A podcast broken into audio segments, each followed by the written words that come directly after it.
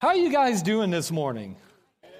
All right, now, um, I'm a children's pastor, as we just found out, and I deal with uh, more of an audience participation. Is that a word, participation? I just butchered that already. So, you guys are going to have to wake up because you're just not going to be able to sit back today. You're actually going to have to think. You're going to have to actually respond, okay? So, this is how I usually start children's church. So, we're going to start it again, okay? How are you guys doing today? Oh, that's better. That's more what we're looking for. And you know what? It's such an honor to be able to come up here and share a little bit with you guys, to be able to share part of my heart. Uh, this is a, a great series that we're on, talking about the harvest.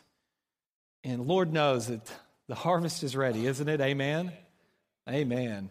Um, we're new to this area. We actually, honestly, had never been to Kansas City, me and my wife, until we came and interviewed here. I drove through the city one time a long time ago. There were tornadoes in the area. It was like 11 o'clock at night. We didn't stick around. Um, so we're really new here, kind of getting a feel for it. We really like this area. It's a great area. It, we're from Oklahoma. It kind of gives us kind of that feel a little bit. Uh, really polite, awesome people. I mean, it was funny. My wife kind of pointed out she's not used to going to the grocery store and looking at stuff and people coming up and randomly talking to you. And not get out of my way i'm trying to get this uh, actually being polite of oh that's really good or this and that. Uh, it's a great area. Did a little bit of research. Roughly in the area that this church probably impacts uh, independence lee summit blue springs some of those outlying areas you're looking at about uh, came up with about 305,000 people that live in this area, which is it's amazing. It's a lot of people.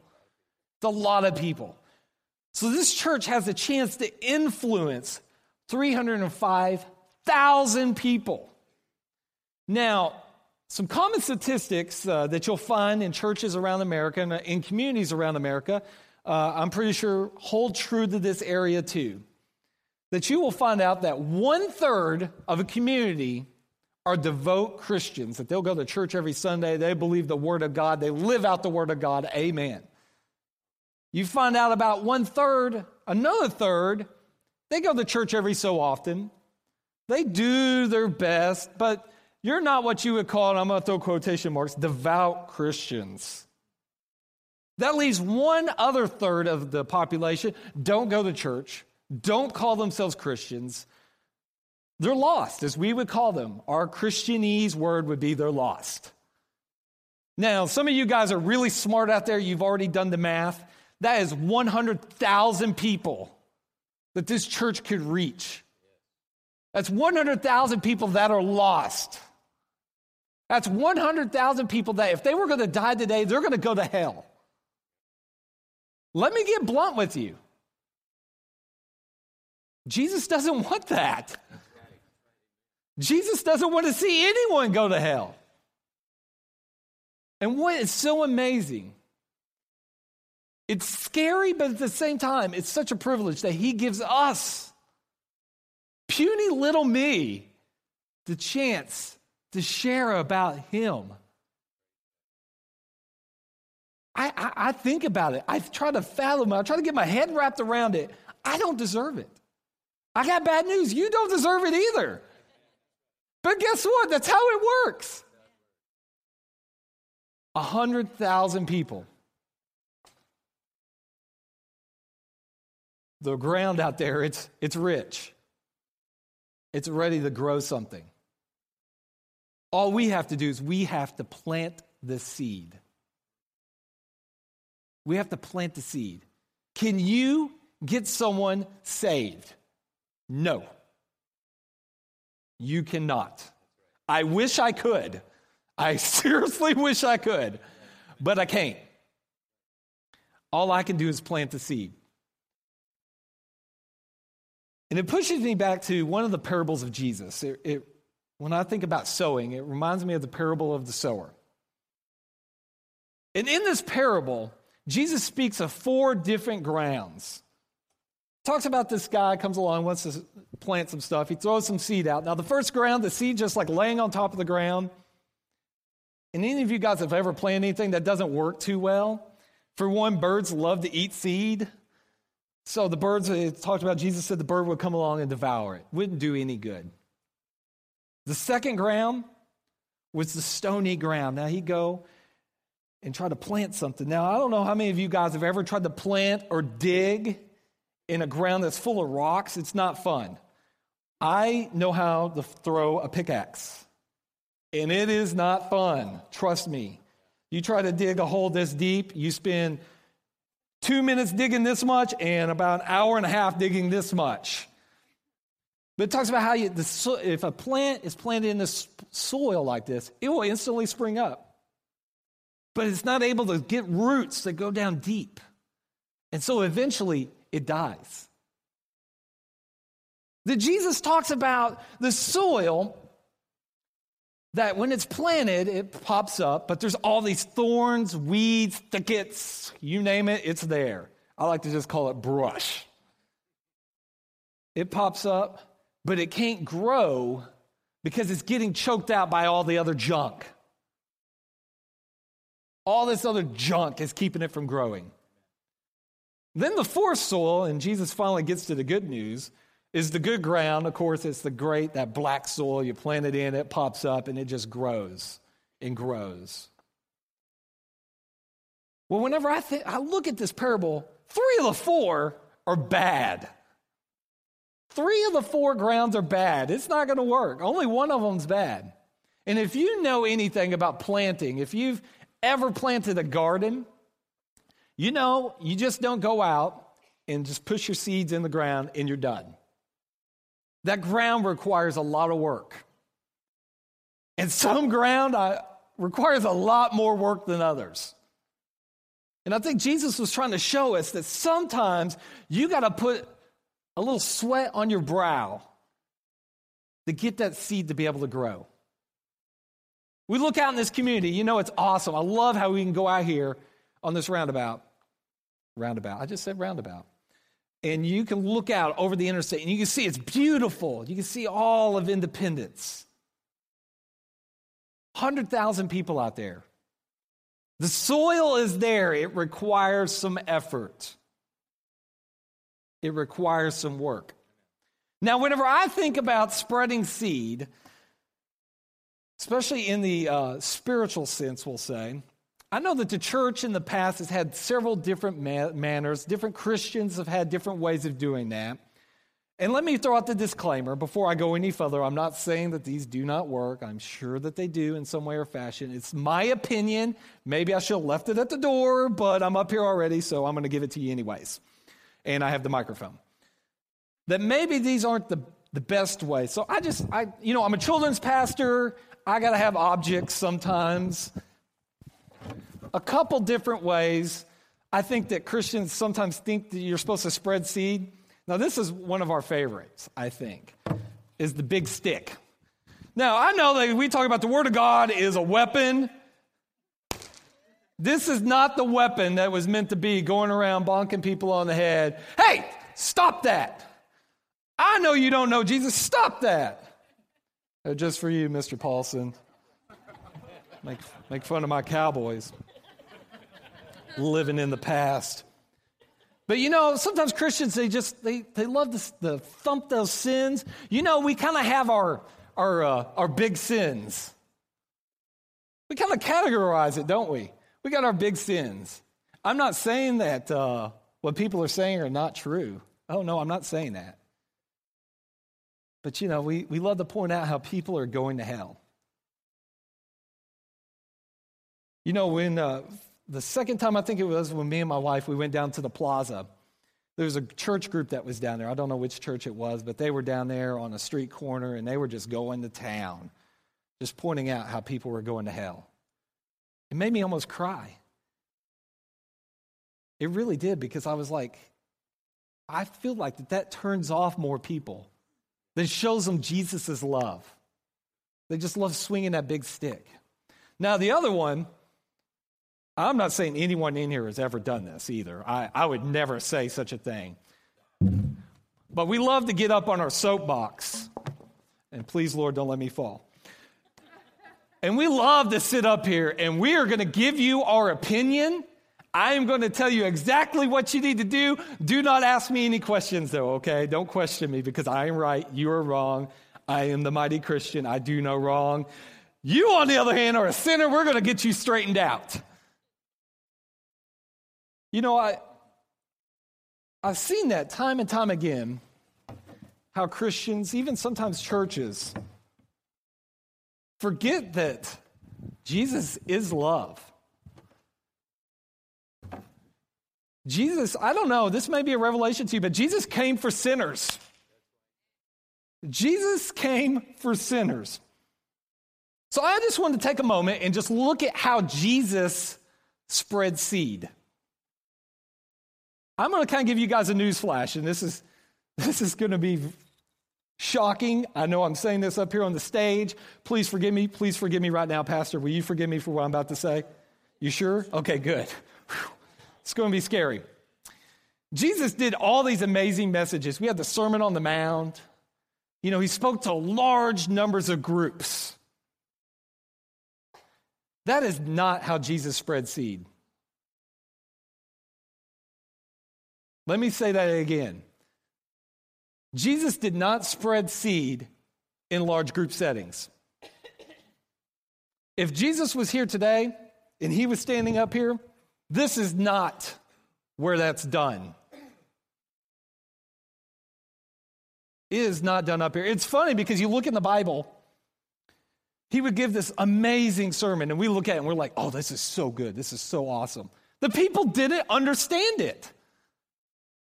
It was time and time again, the disciples would come up to him afterwards. You know, I, I can see this. I just kind of love picturing stuff in the Bible in my mind. I see the disciples behind Jesus and they're like nodding their head and they're like, yeah, yeah, that's good. We have no idea what you're talking about, but that's good. so they would get him beside and say, Jesus, can you explain this to us? The parable of the sower, that's a great one that he goes out, and to us, it makes really good sense now. But back then, the disciples said, Jesus, we don't understand this. So I challenge you, I say, Jesus didn't do it in large group settings. Jesus spread his seed in really small groups and even one on one. One on one conversations. I think sometimes as a church, we feel like it's the pastor's job to get people saved. It's the pastor's job to lead people to Christ. It's the pastor's job to fill these seats. It's not. Newsflash. is your guys's. And I'll tell you what, we do our best. We try to do our part too, because we're in it with you. We're not just saying it's just you, we're trying to live this out also. But it's not just us. Now, some different areas where Jesus tried to spread some seed. We're going to start on one that I think hits home with everybody. Because I think some of the hardest people to lead to Christ, to talk to about Christ, is some of your own family members. I think right now you could think of someone in your family that doesn't know Jesus. I think every one of us can. And we desperately want them to know Jesus. We desperately want him to change their lives.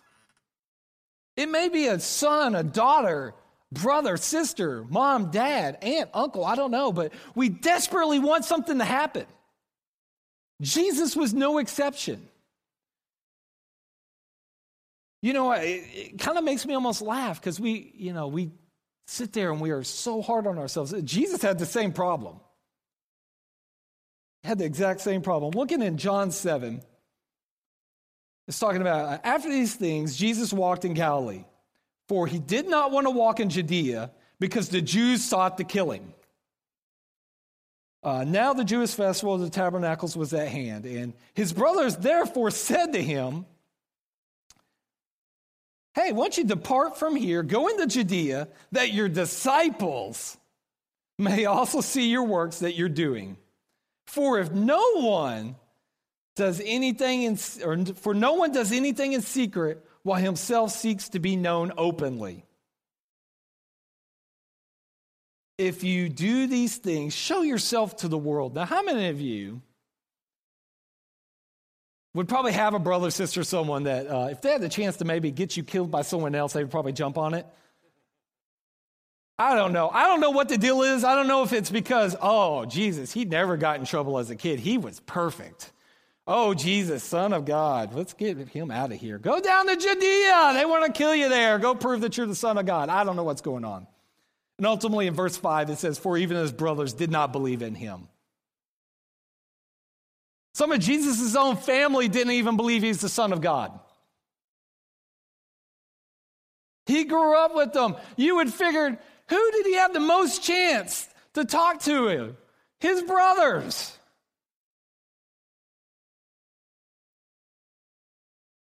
But I guarantee you, it doesn't say it in the scripture, but I just know the character of God. That every time he was with his family, he showed them love.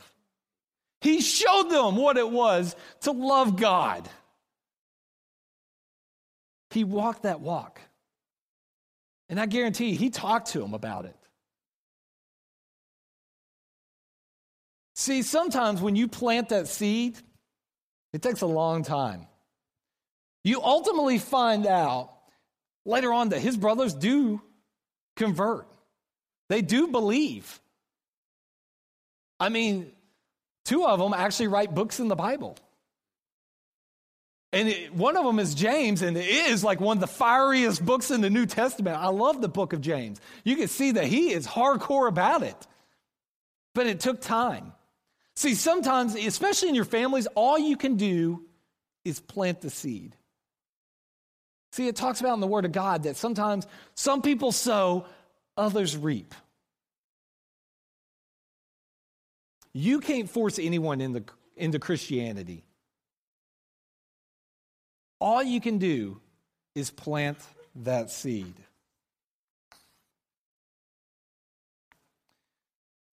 You know, I said it earlier, but Jesus came for sinners. And you look in the Bible, Jesus didn't come out and say, You're going to hell. He showed these non believers love. The only time you really see Jesus kind of getting, quote unquote, bent out of shape was with the religious people, with the Pharisees, the people that should know better, the people that should have been reading the scriptures and saw him coming and see that he's fulfilling scripture. But he always showed love to this group of people. You know what? Jesus sought the undesirable. It's just funny because I think, you know, if Jesus was one to have the biggest impact he could, let's say in theory that Jesus showed up today, nowadays, and I got to choose who he got to go talk to in my mind, I would be like, I want to get him with like the president, Congress, movie stars, all these big people, so that whenever their hearts are changed for, for good, it's going to have the biggest impact. It makes sense, right? That's not how Jesus operated. Jesus actually sought out the most undesirable people. The people that we nowadays would say, they're too far gone. You're wasting your breath. They, they won't take that, they won't listen.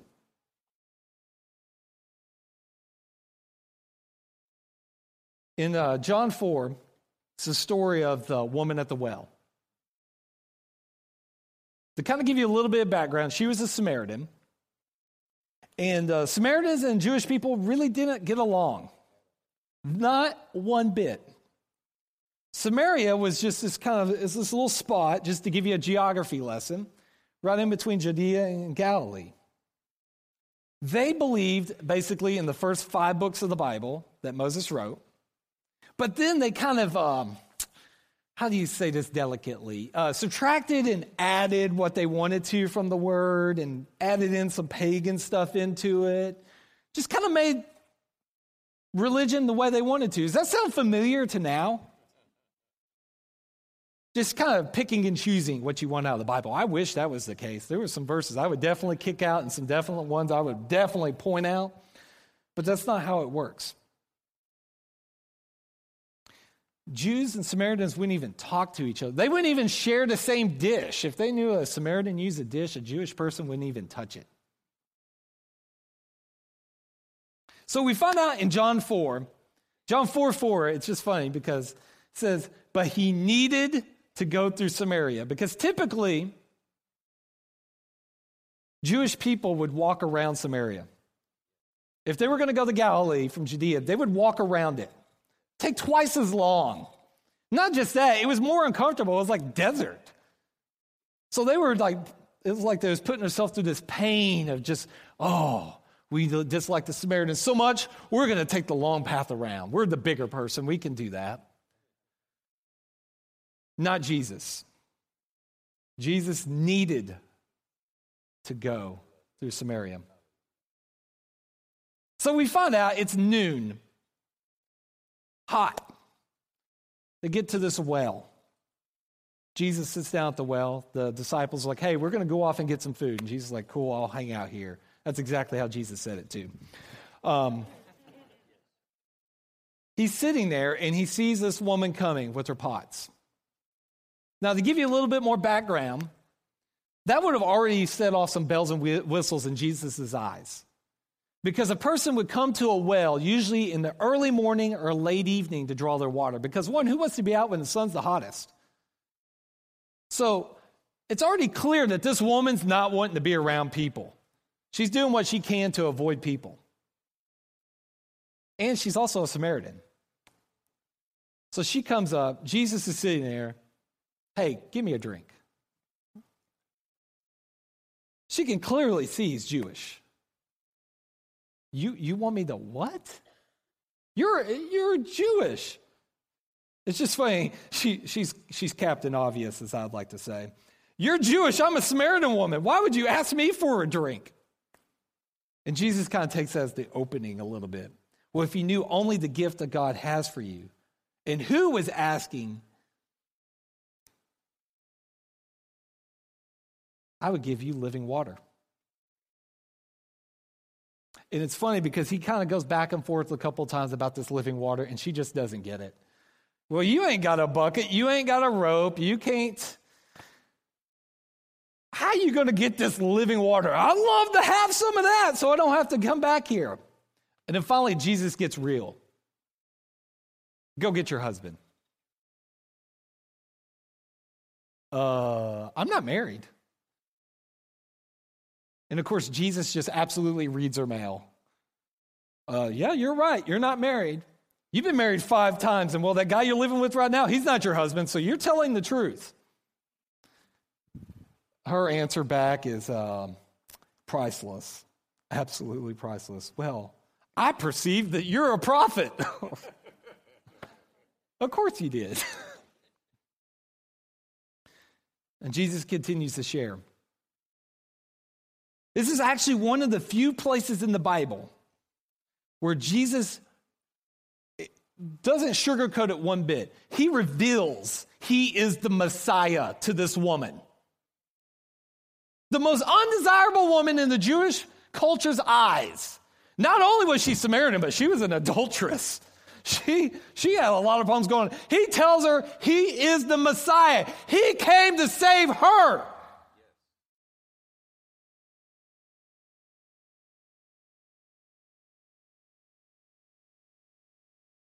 Disciples start coming back. They see this woman go running off. Like, Jesus, what are you doing? You're talking to a Samaritan woman. Don't you know better? They don't even really question him about it. I just, but she goes off and she tells everyone. And I just love how, how it says in the Bible, hey, come see the guy that told me everything I ever did wrong. No thanks. and it starts talking about a crowd starts gathering in Samaria. Jewish people aren't supposed to be in Samaria. They're not supposed to be there. No. Jesus then talks to his disciples and he says, Wake up and look around. The fields are ready, already ripe for harvest. He's like, Look around you. These people are coming out from everywhere. The fields are ready. What would happen if Jesus just skipped Samaria. He did just like everyone else. He hung out with his clique of people, talked to his normal people. Went his normal path he always went. Didn't take time at that well. What if he went with the disciples to go get food, then just kind of hang out there in a public area? What would have happened? Those people wouldn't have got to meet the Messiah, the one that could change them. Jesus talked and sought out the most unworthy of people, sinners. Talks about uh, one point in the Bible that Jesus was sitting down eating with some tax collectors and sinners. I love how they group those two together. If there's any IRS agents in here, I'm sorry. But they, they group together tax collectors and sinners. And Jesus is sitting down eating with them, just having a meal with them.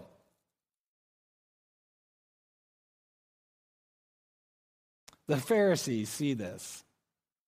What? Wait a minute. Jesus is this this guy here you're saying is the Messiah. He's hanging out with some of the worst sort of people. He's hanging out with the tax collector. Ah. He's hanging out with these sinners. The most unworthy of people. Jesus kind of hears them, and his answer is absolutely beautiful. Well, those who are well have no need of the physician, but those who are sick do.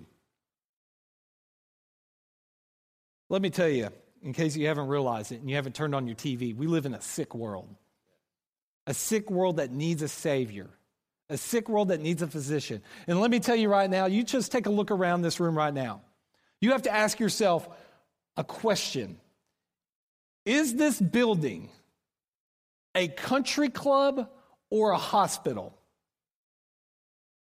Do you come here, and I'm, I'm going to get real with you guys. I hope you'll still love me after this. If not, I'll pray for you. You have to ask yourself do you come here to hang out with your friends, to sit in your chair? Worship was amazing today, too, just FYI. Absolutely amazing. But sit here during worship. Thank you, Lord, for blessing me. Now, I'm not saying it's you shouldn't come here and expect to get fed, expect to get blessed. But is that your sole purpose of coming here? Is that the sole purpose why you're sitting in your chair?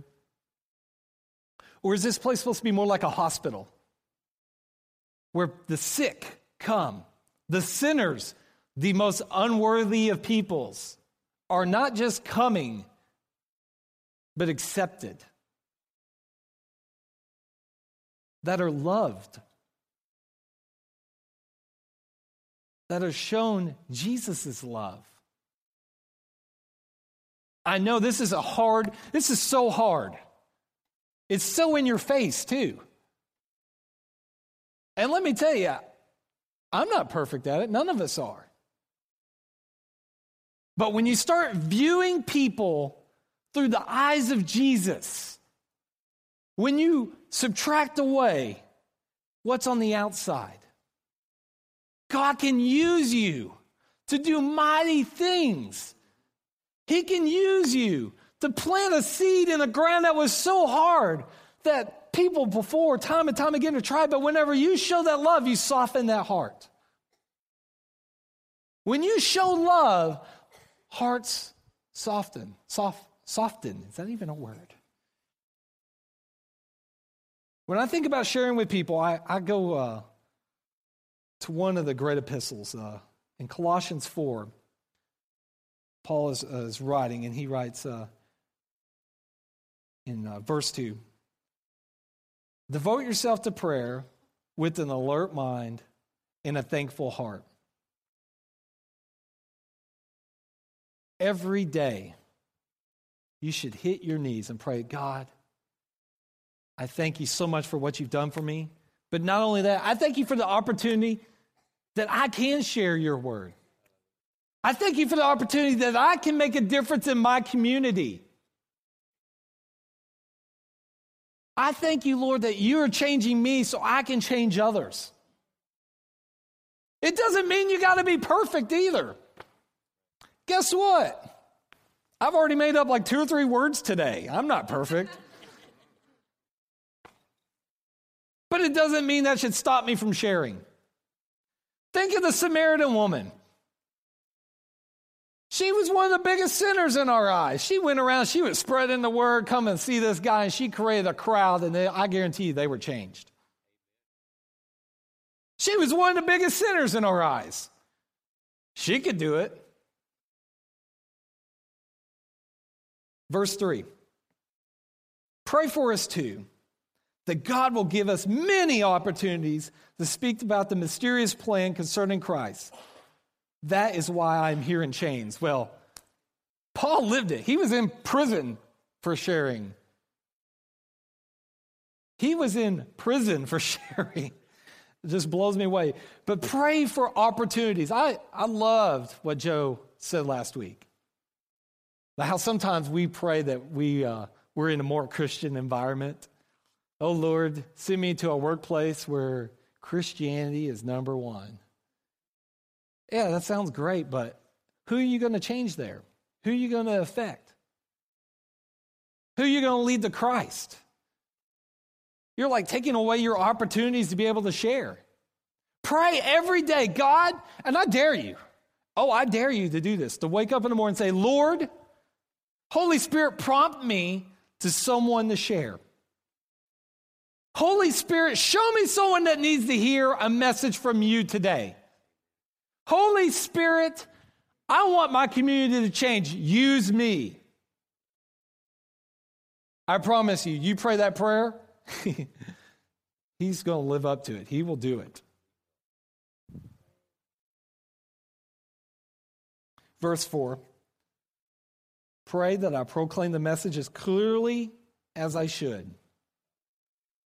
Now, if God's going to throw you into the mess of talking to someone, is he going to leave you alone and just leave you high and dry and say, let's see how Dennis over here, hey, Dennis, why don't you go talk to those people over there?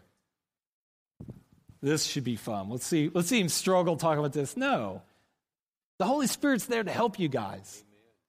He wants to give you the words to speak. You just have to pray to have that heart that's open, that's listening, that's saying, What do you want me to say to this person? Do you want me just to give them a hug? Do you want me to just tell them that I love them? Do you want me to tell them I care? Do you want me to do something for them? Oh, heaven forbid it costs me something.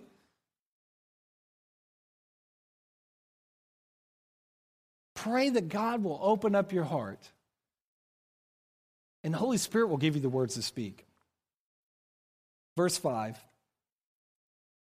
Live wisely among those who are non believers and make the most of every opportunity. Let your conversations be gracious and attractive so that they will have the right, so that you will have the right response for everyone. Gracious and attractive. You know what? I'm sitting up here. You can call me Pastor Jason. I'm preaching this and that. I don't have every word. I don't, I don't have every word. I don't know every answer of every question.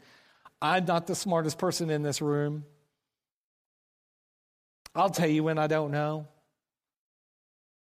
I don't try to make it up. I think people respect that. I think sometimes we feel like if we don't have all the answers, we don't need to go share. That's not true. God wants us to show love. Not only that, there's an old saying that you catch more flies with honey than vinegar. If you view Christianity, and this is sometimes hard for us that are Christians, let me just come out here and say this. If you view it through the eyes of an unbeliever, what you're saying, the positives of giving our life to Christ, and this is through the eyes of an unbeliever, the positive of giving our life to Christ far outweigh the negatives of living the way I am now. See, we sometimes get kind of caught up on this negative thing of thinking, you got to give your life or you're going to hell. You know what? You need to, you need to change your ways because you're messed up. Where Jesus came to give us life and more abundant. He came to give us joy, even in the morning even on Monday morning. Come on, guys, you better wake up on that. That was good. That was good.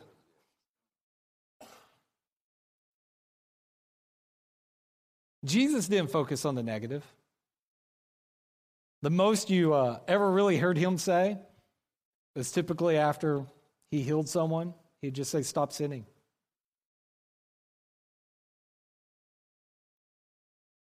I'm going to say something controversial again.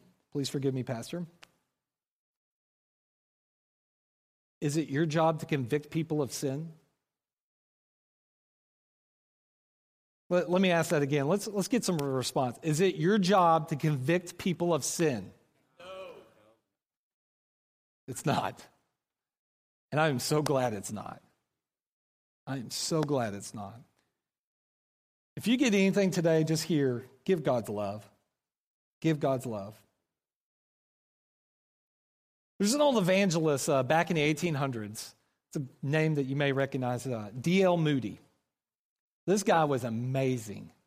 I mean, thousands and thousands of people that he, he would lead to the Lord and just do these amazing things. Well, he had this deal that he resolved that every day he would lead someone to the Lord.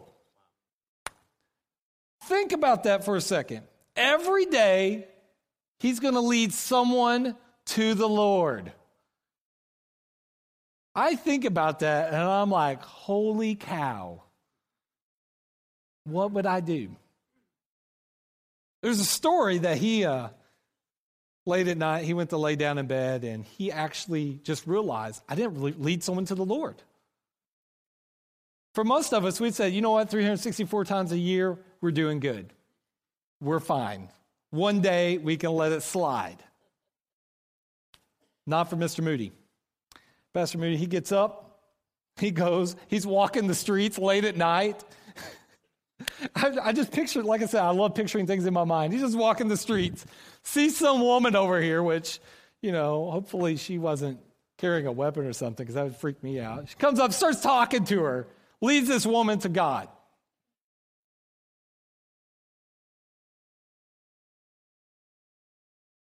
Yeah, he could have stayed in bed. But if he did that, one lady could have spent eternity in hell. And I'm not sitting there saying all of you need to go out and do this. Well, maybe you should, but I'm not saying that.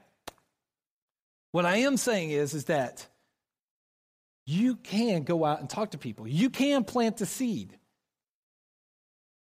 See, it was funny. One of his friends found out about this little plan of his, and he comes up to him. He says, You know, it's a great idea. I love your thought behind this. He says, It's so great to think that, but how is it even possible? How is it possible? How can you have that opportunity to talk to someone every day? He's like, I think it's so unrealistic. D.L. Moody's response it will, talking about the opportunity, it will if you keep in touch with God and keep your eyes open for opportunity.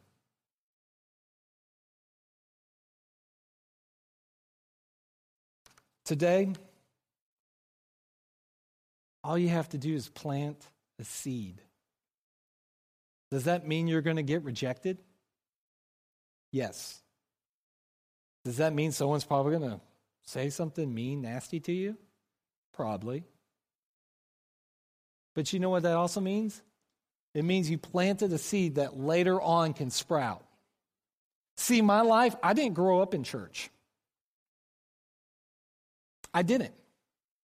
I remember one time in my life, our neighbor invited me to a VBS, the only VBS I ever went to. I was probably seven, I think, maybe six or seven. I remember that VBS to this day. It was awesome. I, they took my Polaroid picture. I had like this passport thing, and I was going around and getting stamps on my passport. It was so cool. That family planted a seed within me. I had grandmothers that were praying for me. See, my grandfather was a preacher. They were praying for me. They were planting seeds.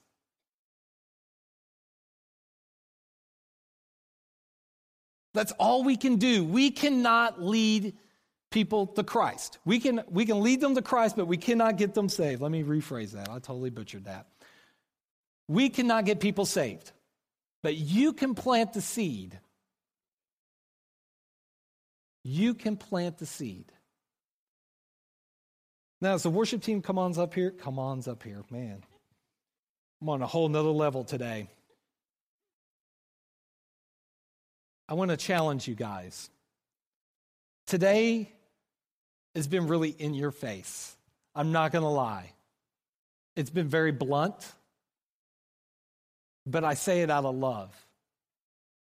Because I look out and I pray, God, show me people the way that you see them. Help me look past not just their outward features, but help me look past the sin that's in them.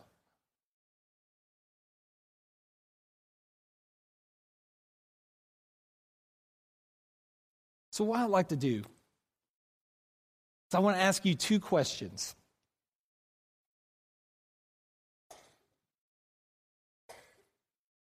And I just want you to be honest with yourself.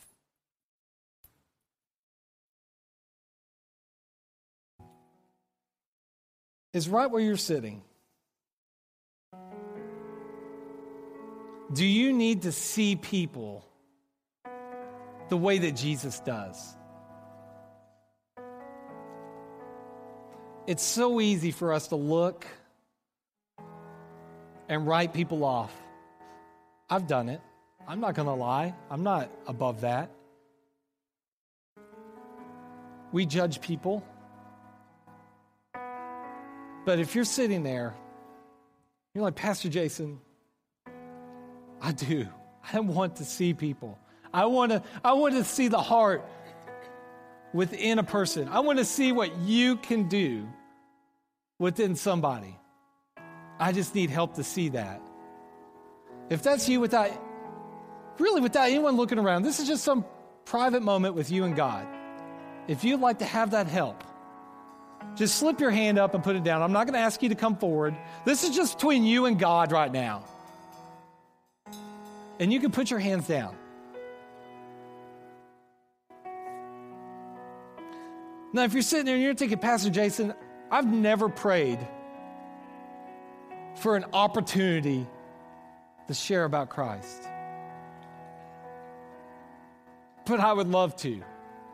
I need to. I need to do a better job of that. If that's you, just, just slip your hand up and put your hand down. Jesus, I just thank you so much for everyone that's here today. God, we know you came to this earth and you died for sinners.